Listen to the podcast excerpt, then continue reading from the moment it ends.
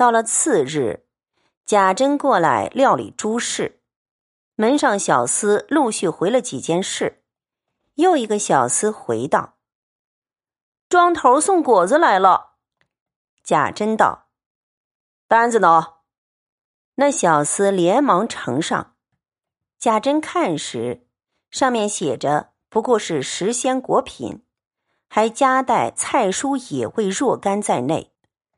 贾珍看完，问向来经管的是谁，门上的回道：“是周瑞。”便叫周瑞找账点清，送往里头交代，等我把来账抄下一个底子，留着好对。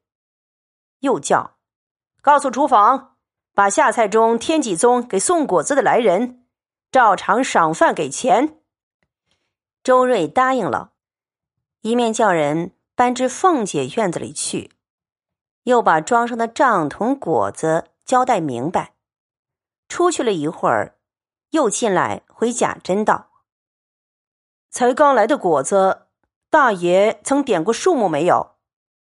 贾珍道：“我哪里有功夫点这个呢？给了你账，你照账点就是了。”周瑞道：“小的曾点过，也没有少，也不能多出来。大爷既留下底子，再叫送果子来的人问问，他这账是真的假的。”贾珍道：“这是怎么说？不过是几个果子罢了，有什么要紧？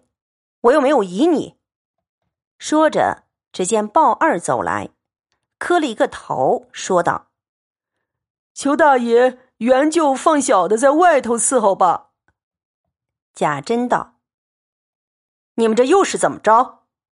鲍二道：“奴才在这里又说不上话来。”贾珍道：“谁叫你说话？”鲍二道：“何苦来在这里做眼睛珠？”周瑞接口道：“奴才在这里经管地租庄子，银钱出入每年也有30-50万来往，老爷太太奶奶们从没有说过话的，何况这些零星东西。若照鲍二说起来，爷们家里的田地房产都被奴才们弄完了。”贾珍想到，必是鲍二在这里拌嘴，不如叫他出去。因向鲍二说道：“快滚吧！”又告诉周瑞说：“你也不用说了，你干你的事吧。”二人各自散了。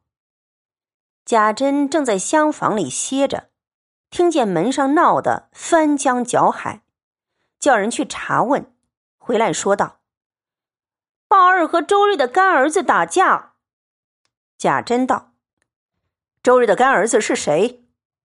门上的回道：“他叫何三，本来是个没味儿的，天天在家里喝酒闹事儿，常来门上坐着，听见鲍二与周瑞拌嘴，他就插在里头。”贾珍道：“这却可恶，把鲍二和那个什么何己给我一块捆起来。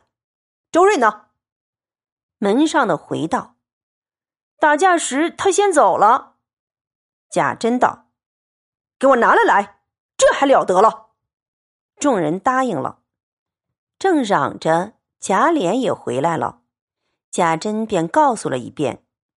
贾琏道：“这还了得！”又添了人去拿周瑞。周瑞知道躲不过，也找到了，贾珍便叫都捆上。贾琏便向周瑞道：“你们前头的话也不要紧，大爷说开了，很是了，为什么外头又打架？你们打架已经使不得，又弄个野杂种什么何三来闹，你不压服压服他们，倒竟走了。”就把周瑞踢了几脚。贾珍道：“单打周瑞不中用。”喝命人把鲍二和何三各人打了50鞭子，撵了出去，方和贾琏两个商量正事。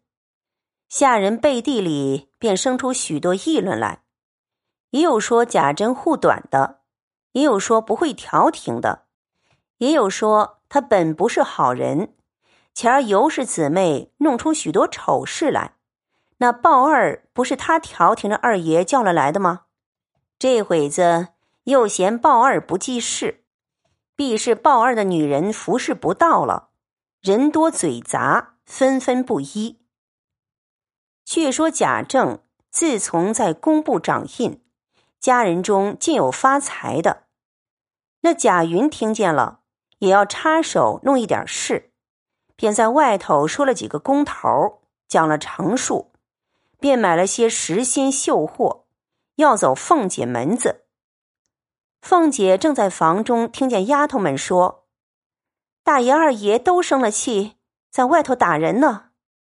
凤姐听了不知何故，正要叫人去问问，只见贾琏已进来了，把外面的事告诉了一遍。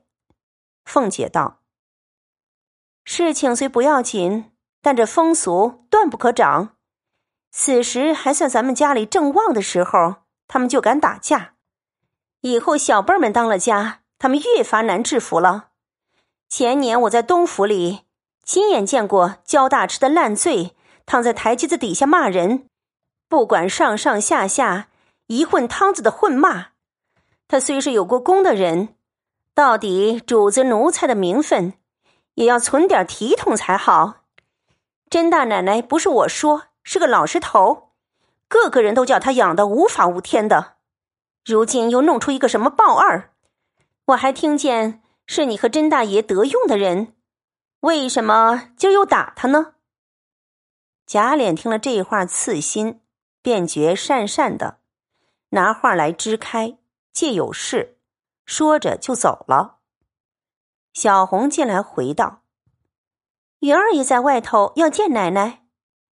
凤姐一想，他又来做什么？便道，叫他进来吧。小红出来，瞅着贾云微微一笑。贾云赶忙凑近一步问道，姑娘替我回了没有？小红红了脸说道，我就是见二爷的事儿多。贾云道，何曾有多少事儿能到里头来劳动姑娘呢？就是那一年姑娘在宝二书房里，我才和姑娘。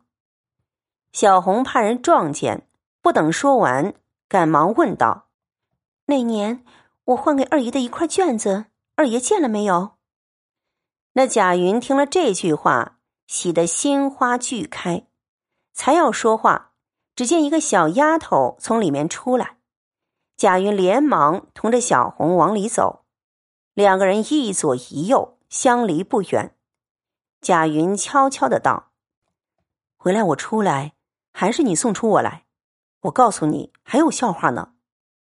小红听了把脸绯红，瞅了贾云一眼，也不答言，同他到了凤姐门口，自己先进去回了，然后出来，掀起帘子点手，口中却故意说道，奶奶请云二爷进来呢。贾云笑了一笑，跟着他走进房来，见了凤姐儿，请了安，并说，母亲叫问好。凤姐也问了他母亲好。凤姐道，你来有什么事？贾云道，侄儿从前承婶娘疼爱，心上时刻想着，总过意不去，欲要孝敬婶娘，又怕婶娘多想。如今重阳时候，略备了一点东西，婶娘这里哪一件没有，不过是侄儿一点孝心，只怕婶娘不肯赏脸。凤姐儿笑道，有话坐下说。贾云才侧身坐了，连忙将东西捧着搁在旁边桌上。凤姐又道，你不是什么有余的人，何苦又去花钱？我又不等着使，你今日来意是怎么个想头？你倒是实说。贾云道，并没有别的想头，不过感念婶娘的恩惠，过意不去罢了。说着微微的笑了。凤姐道，不是这么说，你手里窄我很知道，我何苦白白使你的？你要我收下这个东西，西先和我说明白了，要是这么含着骨头露着肉的，我倒不收。